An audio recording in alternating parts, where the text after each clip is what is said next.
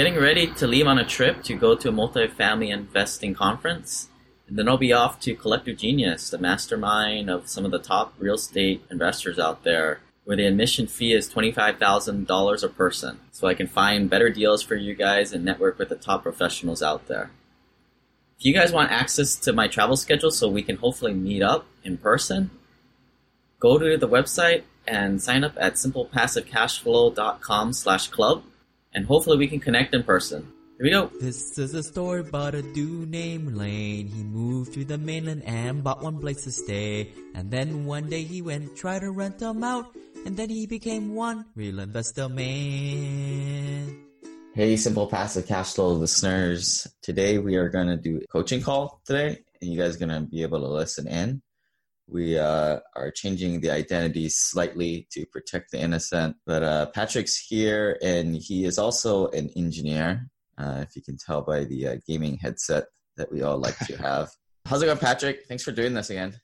Thanks for having me, Lane. It's great to be here. Yeah, so you uh, volunteered um, putting up sort of a pseudo personal financial sheet here, PFS as we call. Kind of introduce yourself, you know, kind of take us from, from the beginning, maybe where you are in your career too. I work in IT as a government contractor. Recently started making money that had me above and beyond just the normal necessities. So I was able to start putting some money away. And then just as career progressed and everything like that, I realized that, you know, I like the like the job, I like the industry, but it's not it's not where I see myself being for the next 40 years. It's just, you know, chained to a cubicle. That's that's not really appealing. I've seen a lot of people go through that and it's just not something that I can see myself doing or being interested in for the long term. Uh, so with this extra money, I started look listening to podcasts like yours and a couple other people in the similar spheres. Started looking at real estate, started looking at turnkey, started looking at AHP back when they were AHP rather than AHP servicing. Just anything that I could find to, as you term it, reach escape velocity in terms of keeping your expenses low and then ramping up to be able to get where you need to go in terms of the various stages of financial freedom. I've got the, the monthly savings just from the W 2 job kind of down to the quick where I think I'm not sure how much further we can go with that before we start, you know, doing rice and beans 24 7 or just eating ramen all the time. but what I'm interested in and looking for now is kind of a way forward. I've got, I don't have mass to, to use a physics equation. I don't have money mass or financial mass, but I have decent velocity in terms of accrual. Um, I've got a turnkey property down in Memphis, probably going to close on a second one in the next month or so. Uh, my brother and I bought a property up in Harrisburg to rehab and do ourselves, and I've learned enough from that experience to know that I do not want to do that again. So I just want to be more on the uh, on the passive side going forward, not swinging a hammer. Yeah. So uh, I'll kind of reiterate what you mean by mass, and mass is usually what what's termed as a combination between your net worth, which is about one sixty thousand now, and also how much money you, are able to generate from your W two job. Maybe kind of we'll, we'll kind of go over that real quick, just so people get a sense. You know, when, when did you graduate? When did you start working? I actually worked my way through college, keep the debt as low as possible. So it took me seven years to graduate. I think I, I got out of there in 2013. Okay, and then um, starting salary was down here was 65, um, and I've bumped it up just by trading up essentially to 170. Yeah. So so this is kind of the classic first generation wealth story, right? You you don't have very much net worth or or like we said mass, but you know you're making a pretty good salary and you know luckily you're uh you're used to uh, the beans and rice as you said and this personal financial sheet that's what we're looking at the here is the bottom left quarter that's how much money you're making and then the upper right hand quarter which is your liabilities and uh, so if you're if you're making about you know 170 a year, how much of that are you are you spending? You know what what's your rent like or, or your mortgage like, and then how much are you able to save about per year? So I've, I've actually done it in terms of month. Uh, my monthly mortgage here is 18 ish, 18 even. That's you know all taxes, HOA is rolled in there. Right. And that's not extravagant at all for that that area. No, unfortunately. yeah, Northern Virginia. I mean, you you can crack 2,500 without breaking a sweat too much. There's a house built in the 70s. So after um, you know, you've got some little bit credit card debt. No, no, that's nothing. That's only 600 bucks. Kind of early this morning. that's essentially the recurring payments that I have that I'm paying off every month. Yeah, that's that's nothing. You're basically able to save what about like fifty to eighty thousand a year? About how, how much do you figure? Uh, I did it at the monthly level, but yeah, I'm conservatively saying about five thousand a month. Right now, whether that really happens or that's just theoretical, that's the that. I mean, that's kind of my problem. I mean, theoretically, Agreed. it's very similar, but you know, I was checking the other day. You know, you can, you can go to one of your credit cards, the one I use for all my travel, and I was like, "Whoa! I didn't realize I spent that much money on that kind of stuff." The categories must be off, but right, right. that's what I'm going to blame it on. But so you're you're at this this uh, level in terms of I don't know if I call it um, acceleration or velocity, but if you're able to put away 50 grand every year in savings, it's just a matter of putting in the right things and you'll be financially free in the next like half a decade if you keep doing that. Just, yeah, that's the plan. So um so yeah, let's let's what was kind of the first step that you you kind of went to to you know what was the first game plan here? Uh, first game plan was during downtime at work, hit BiggerPockets, start listening to podcasts that were actually on YouTube, started running numbers, started looking at different turnkey providers, flew down to Memphis, toured a couple different ones, picked one. It's been performing pretty well. You know, I mean the it's not a theoretical thing in my mind anymore. But the the limitation there was really just scalability. To in order to replace my W two income, I'm going to need like 50 of these things in order to to be able to make that happen, uh, while accounting for you know vacancies and capex and repairs and all that stuff. So that's that's tough. That's a lot of money, um, and I'm sure there are other options that are available that can accelerate that timeline quicker and be a more efficient use of cash while having these turnkeys as a backup for when I, you know, there are no opportunities and I have excess money, just go pick up another one of these things. But in terms of a primary strategy, I'm not sure if this is the way to go or not. Yeah, and that property was the what was the purchase price and the the uh, market rents? Uh, purchase price was 108. Rents were 925. So not the one percent uh, rent to value ratio, but I mean, I think for you, I mean that that one's kind of a perfect perfect prototype, right? Like it's it's not a piece of junk that rents for less than eight hundred dollars. I mean, yeah, prototype's a good way to put it. I mean, that's kind of what I was looking for was proof of concept. Okay, does that work? Then push all the chips forward. Right, and I believe you went through a, uh, one of these turn these more notable uh, turnkey providers that are a little more expensive. So, um, I mean, I, I, don't have any problem with that. I mean, you make enough income where you can kind of just time is more important thing, and I liked how you uh, just kind of went in and got one. And can't believe how many guys I talked to. They make pretty good salaries like yourself, but then they waste all this time. And I always tell people for every 30 grand you have lying around, you're just losing two, 300 bucks of cash flow, not including tax benefits, uh, mortgage pay down, and appreciation every month. Right. So yeah, yeah, it's definitely right, correct. Uh, if my wife was here, she would give you a counter argument to that whole wasting time and talking it over thing. But yeah, we did eventually pull the trigger. Uh, the thing that that really snuck up on me with the turnkey properties that I should have realized was after the first year, the rent increases, and I did the math for that. I'm like, oh my god, this is an extra three percent cash on cash return that I hadn't even thought about yet. So talking to to time, getting in there early and getting stuff bought quickly and responsibly is you know you can play that time card and really really dig yourself out if you buy wrong right right. I, and I, I think it's just also you know that was a smaller sample size.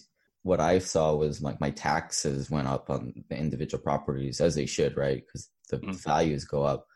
And that kind of ate that extra profit right away but yeah so you, you have proof of concept um how, how long ago was that oh i've had it for a year and a year and a quarter now. Yeah, so it was pretty smooth sailing that one. I, I would say most turnkey owners, it takes them a few months, or it's either it's smooth sailing, or one every four will take them like six months to get going, and there'll be some kind of thing an issue that pops up. Mm-hmm. Yeah, I've been lucky so far.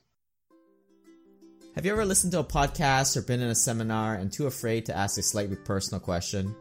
Our mastermind will have an intimate feel where people are going through the program together and at their own pace if needed, in order to foster friendships. When I was learning and paying thousands of dollars for masterminds and mentorships, the network, however hokey pokey as it sounds, was a big part of it. What happens in the mastermind stays in the mastermind. We'll use the bi weekly webinar sessions to dissect concepts with real life examples. Hear how someone else might implement something like infinite banking concept on a hot seat session Our group will attract thought leaders to meet just with our exclusive group. We can get FaceTime and ask individual questions. Why? Because our group will be people who put their money where their mouth is and go out and make things happen, as opposed to your local REI club, which is traditionally just a bunch of tire kickers and some sharks. SimplePassiveCashFlow.com backslash journey to learn more.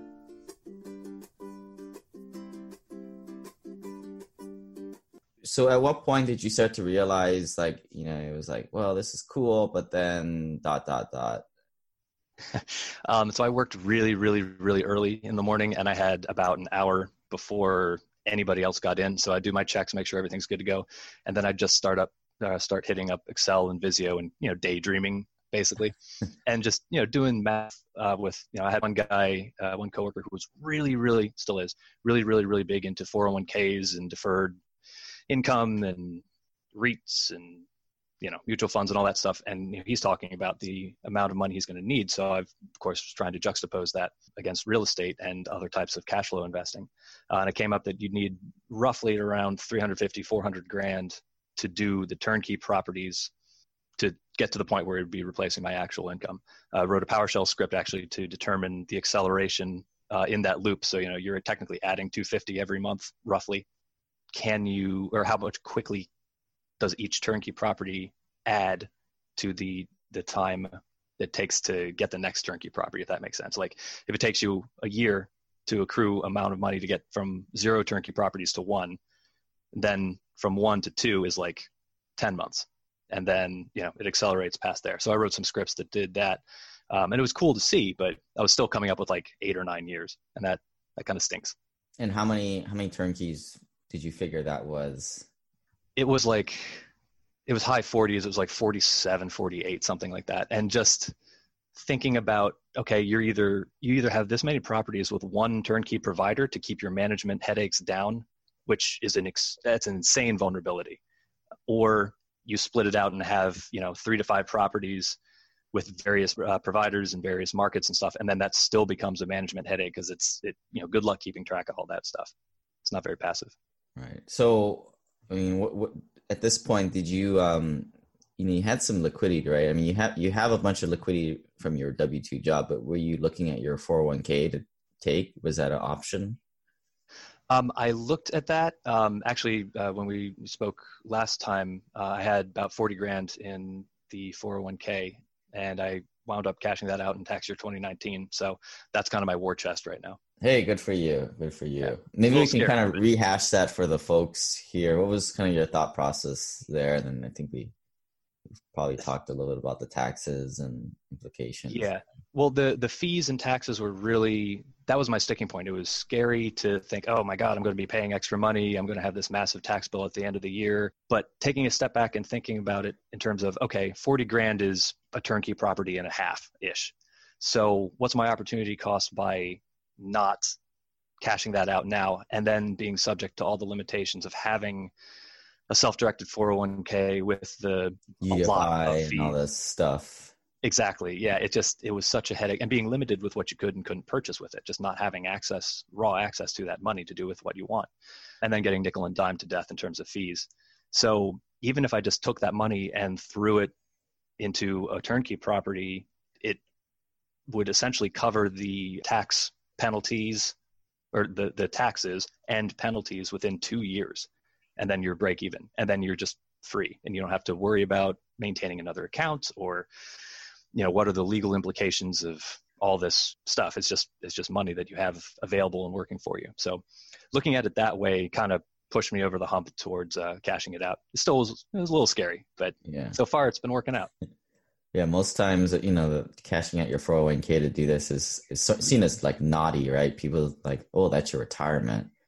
And, yeah i didn't tell anybody at work about that yeah, I mean, people are going to think you're crazy, but let's kind of walk yeah. through this for the folks listening. You know, you're going to take out your 401k, you know, go into income, so you're going to get taxed on it, but you're going to get taxed on it anyway. So the argument there is, in my opinion, the taxes will be probably higher in the future to pay for all this quantitative easing um, that we had in 2008 and all these bailouts. Hopefully, Patrick's uh, income is a lot more higher in the future uh, which Yeah. is counterintuitive to people who think when you retire, your tax bracket will go down. We plan to get richer as we grow older. That was a big paradigm shift for me. Yeah. Yeah, and then you know the ten percent penalty. I mean, it's unfortunate they call it a penalty. You should call it like a ticket to the big dance. But you know, it's just, it's a semantic equation, and, and I like how you know you're very uh, go as far as writing scripts and stuff like that. But you, know, you got to figure out that break even point. And what you said, Patrick, is very good frame to analyze anything you're going to do. Right?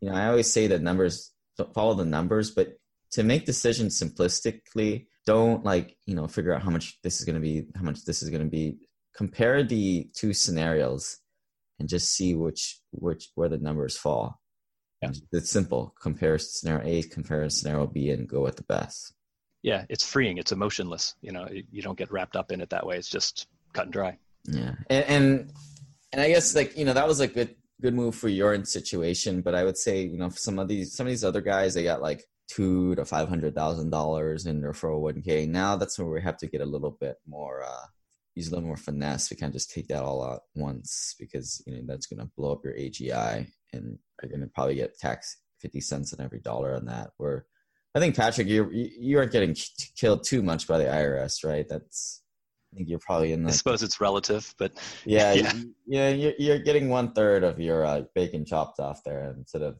half of it. So it wasn't it could definitely bad. be worse. Yeah. So yeah, what's the what's the next move now? I mean, are we kind of in um kind of a steady state here, just going out getting properties, or what's what's next for you? So I like turnkeys as a base. You know, get it like five, ten of them, something like that. Probably with the same turnkey provider, maybe in different geographic markets if the provider offers that. Uh, the one that I'm looking at does. So that kind of mitigates your risk a little bit. But I would view that as kind of the the safety net going forward. The the slow, steady, predictable income. Um, as far as scaling that up to the full 50 to completely replace W2 income, I don't I don't see that as a really viable or desirable approach. So things that I've been looking at are some types of syndication. Uh, again, I've tried the DIY aspect and realized how how bad I am at that. So that's that's off the table at least. And- what what, what did really, you like about that specifically? I really hope my brother doesn't watch this, but I love the guy.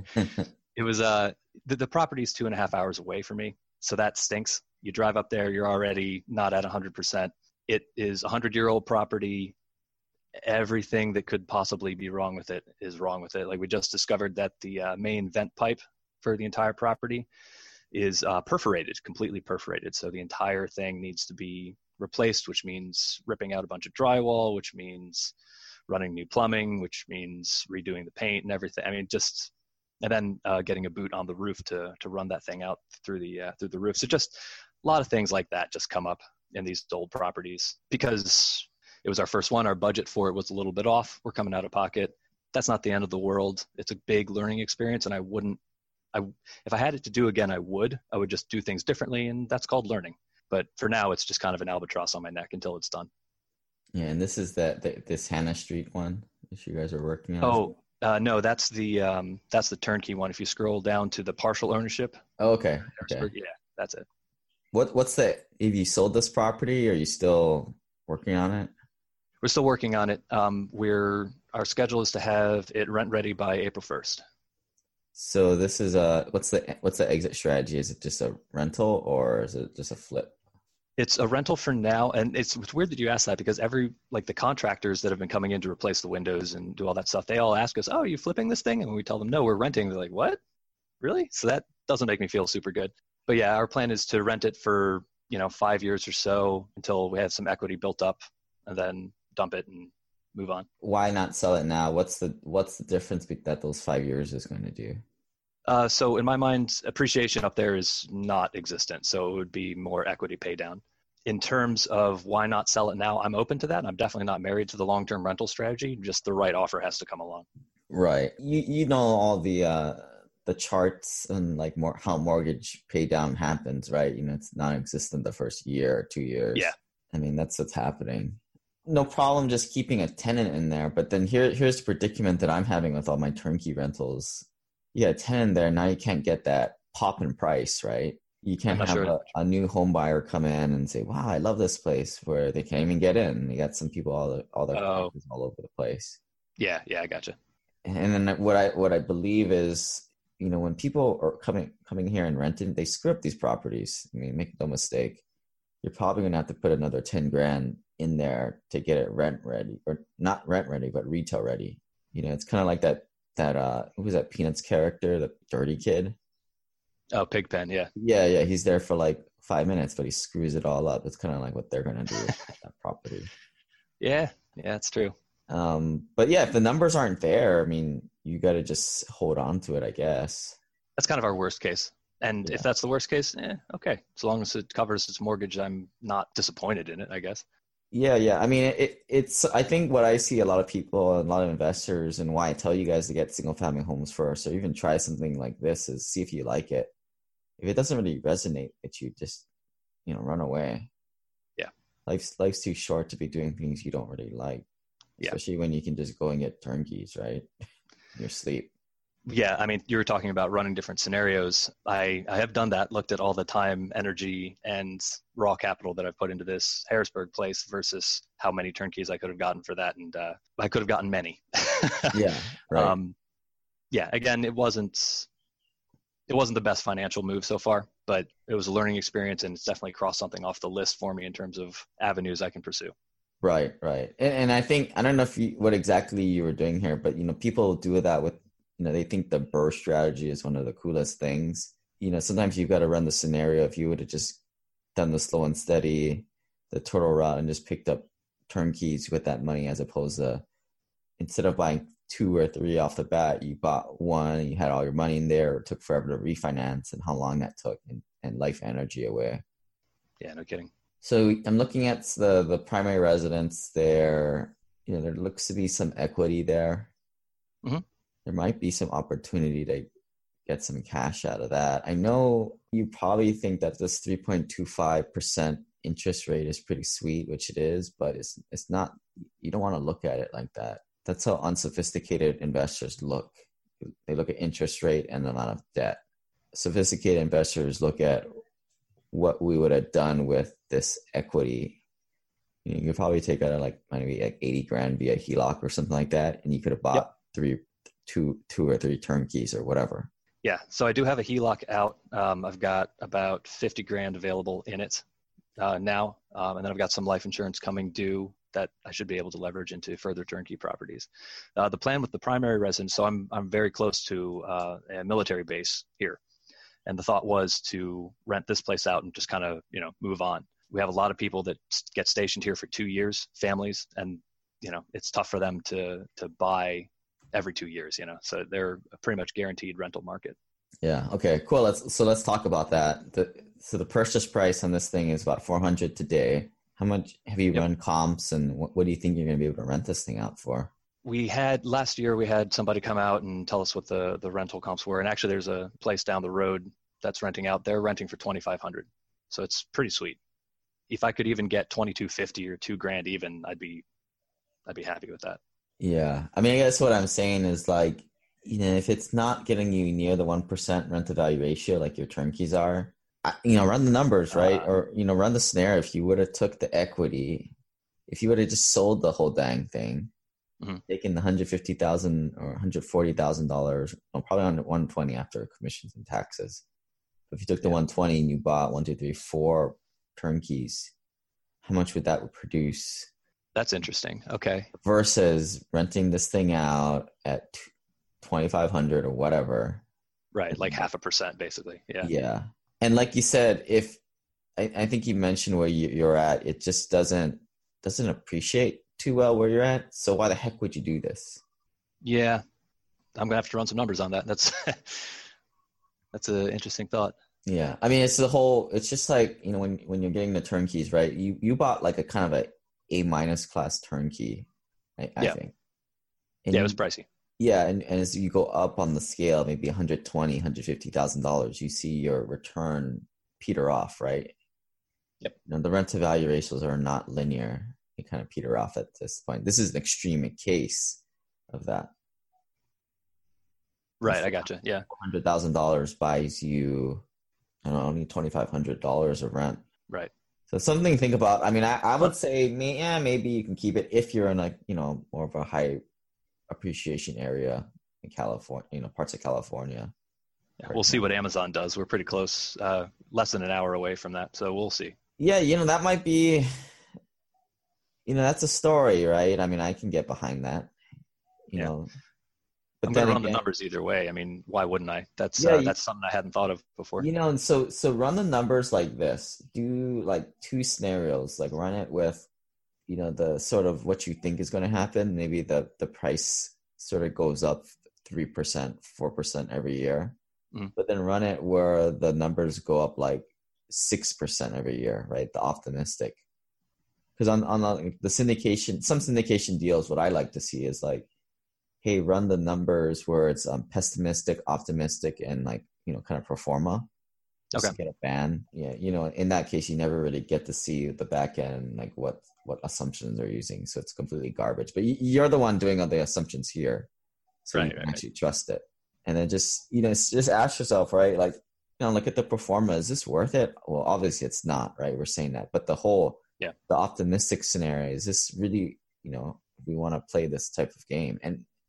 I don't know. I mean, you might be onto something there. I just don't know. But Maybe. I mean, to play devil's advocate, uh, what you with what you were talking about with the time factor, how many years is that going to be before they even break ground? You know, until they're finished, until that appreciation happens, and what you could you have done with that extra equity during that time frame, and then is it worth it? So I'm definitely going to run numbers on that. That's a really, really good point. And so, what would how? So okay, so if we do this, sell this, and then what? Just wind up renting, essentially. Yeah, I mean that's what I recommend doing. That's Okay. what I do for especially for people in primary more primary uh, markets. Mhm. But maybe you go and you buy you get back into the um, you know the normal working class range of like under two hundred fifty thousand dollars. You you buy something like that. Yeah, that would be a uh, two bedroom condo around here. Yeah, I mean you may not want to do that. You're you're kind of too old for that kind of stuff. I am cheap. We'll see. Yeah, we'll see. That's a that's a talk with the boss. you kind of mentioned yeah trying yeah try, just just try run the numbers on this and see what what it works out as Yeah, that's a really good idea. To go back to the physics equation, that could be the the hidden mass that I wasn't taking advantage of. yeah i mean you're you're constantly trying to look for equity that pops up and you know when i when i kind of look at these personal financial sheets i just look for low hanging fruit Yeah. so systematic and look at the the 401k money and then the equity in your house take a look at that article simplepassivecashflow.com slash home you know just kind of get your head wrapped around like you know not owning your home renting it more Okay. um, and then here's here's kind of a kicker too right like i mean i believe a recession is coming up in the next one to three years Yeah. i mean Me so too. many indicators are kind of pointing that way what do you think this $400000 house will drop down to over, sort of overnight? That's a good question. right? I mean Yeah.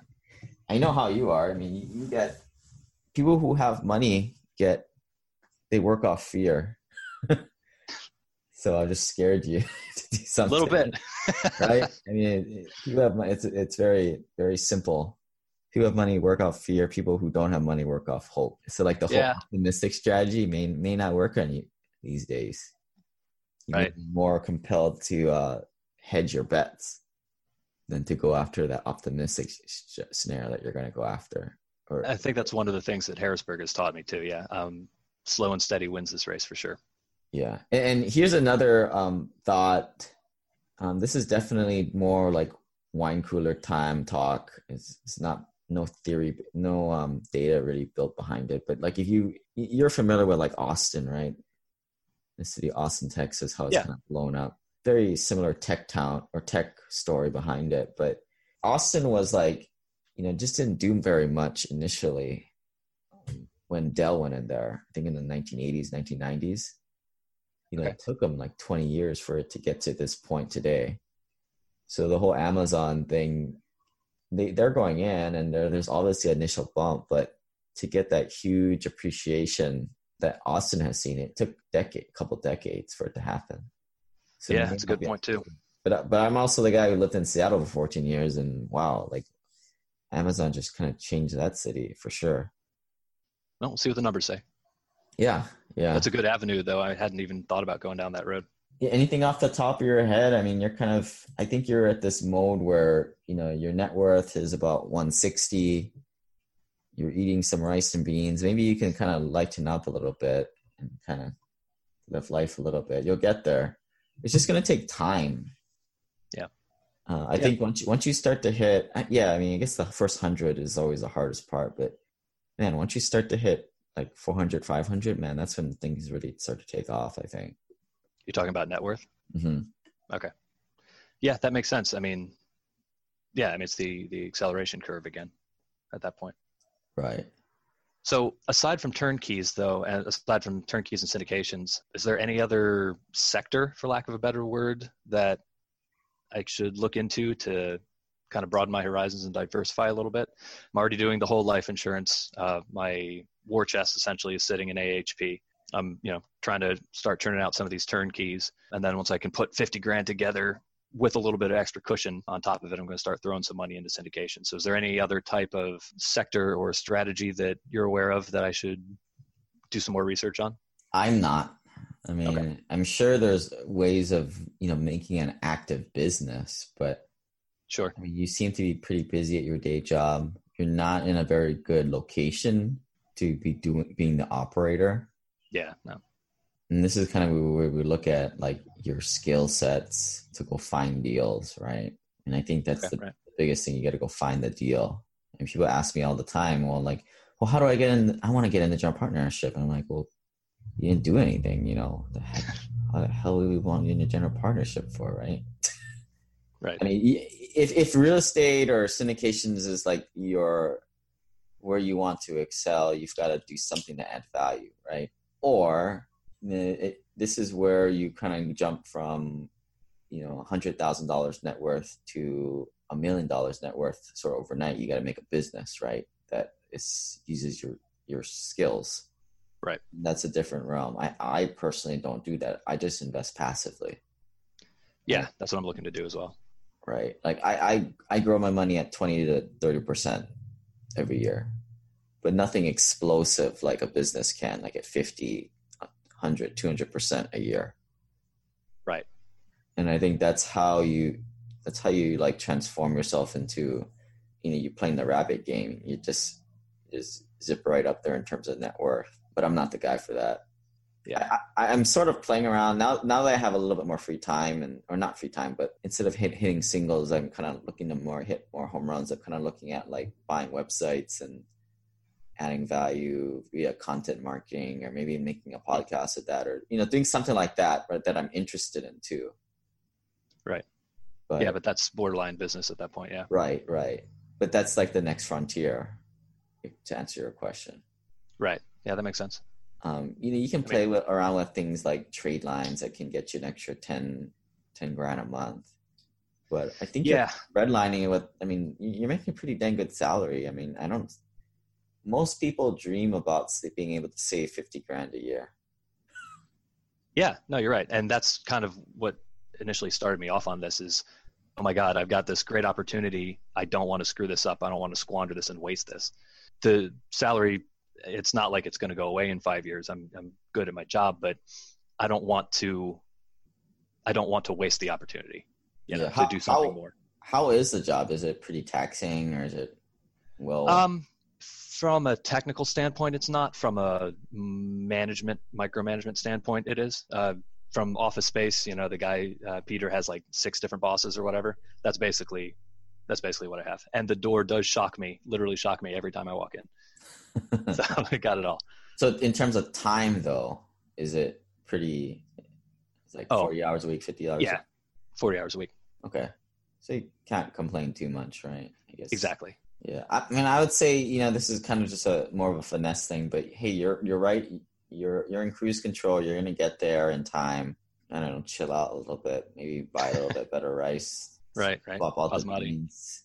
Yeah. Swap out the beans a little bit, and then you know when you run your calcs, figure out like, hey, you may not get there when you're like 40 or you'll, you'll get there when they're 40 right but then the question is like when do you really like when is it acceptable to get there and kind of titrate your life up to that kind of higher standard now because you never know when it's all going to end That's a good point too. Yeah.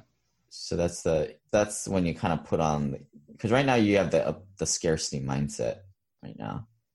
So you got to Yeah, I'd agree with that. transition more towards the uh, abundance mindset, and whether you have hundred dollars to your name, one hundred sixty thousand dollars to your name, or two hundred fifty thousand dollars, or two hundred fifty million dollars. At the end of the day, it's more about having that more abundance mindset, which sounds corny, but um, you, you don't really get the abundance mindset unless you have money. I mean, I don't care what people say. You can you can sit around and sing kumbaya and hold hands around the campfire. It ain't gonna happen unless you got some cash. Yeah, it's so that statement can be broken out. You know, the scarcity and abundance mindset can really be broken out into, you know, its own complete discussion. And, and I'm starting to see some of the different shadings to that discussion as I'm kind of going through the journey here. Commas in money don't seem to matter as much in certain things anymore, and and I think that's part of that transition. But you're right; it's it's definitely easier said than done. Right. Where you are, net worth is kind of where you are. The fact that you're saving fifty thousand dollars a year, that's kind of your speed that you're going, your velocity. Yeah. So maybe it doesn't matter where you are in terms of net worth, but as long as you're zipping along at fifty thousand dollars a year in terms of speed, maybe that's all that really matters. That you you, you have the mindset that you're going to be okay. That it's just going to take a few more years and then you know that carrot is right there. That's Right. just another way of thinking about it. Yeah. But any other any other questions before we uh, wrap this up? No, not at this point. Not at this Yeah. point. Do you have any Yeah, other I questions mean- for me or anything? I, mean, just that's the way I see it. Just kind of just keep zipping along at fifty thousand dollars a year, and we'll get there. Yeah. yeah, I, I would say you know from here on out. I mean, the turnkey rentals thing, you've pretty much got that hammered down. Um, maybe if you're still going to pick up single family homes, work on more on getting the brokers and the deals yourself, so you can you know save a little bit there. And then on the syndication Yeah. side is a very like big pivot, right? Like it took me a while to buy anything or to put money down to feel comfortable. The Mhm. game switches from talking to vendors and stuff like that and, and networking with other passive investors. Okay. So, so that's when kind of your the network is really your net worth when you kind of switch to that 2.0 level. Right, I gotcha. Yeah. Yeah, that'll be fun. Yeah, because I mean the people that are more accessible, I wouldn't particularly say you actually want to work with them. They're just good marketers. Yeah, yeah, that makes logical sense. Yeah, But cool. Yeah, thanks for doing this, Patrick. sure. I hope someone uh, gets some value out of it. it I definitely have. So thank you for uh, offering it.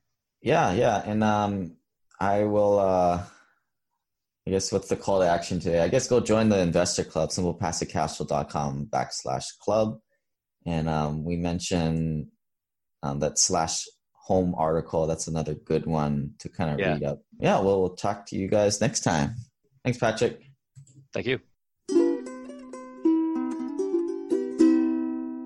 This website offers very general information concerning real estate for investment purposes. Every investor situation is unique. Always seek the services of licensed third-party appraisers and inspectors to verify the value and condition of any property you intend to purchase. Use the services of professional title and escrow companies and licensed tax, investment, and or legal advisor before relying on any information contained herein. Information is not guaranteed as in every investment there is risk. The content found here is just my opinion and things change and I reserve the right to change my mind. Above all else, do your own analysis and think for yourself because in the end, you are the only person who is going to look out for your best interests.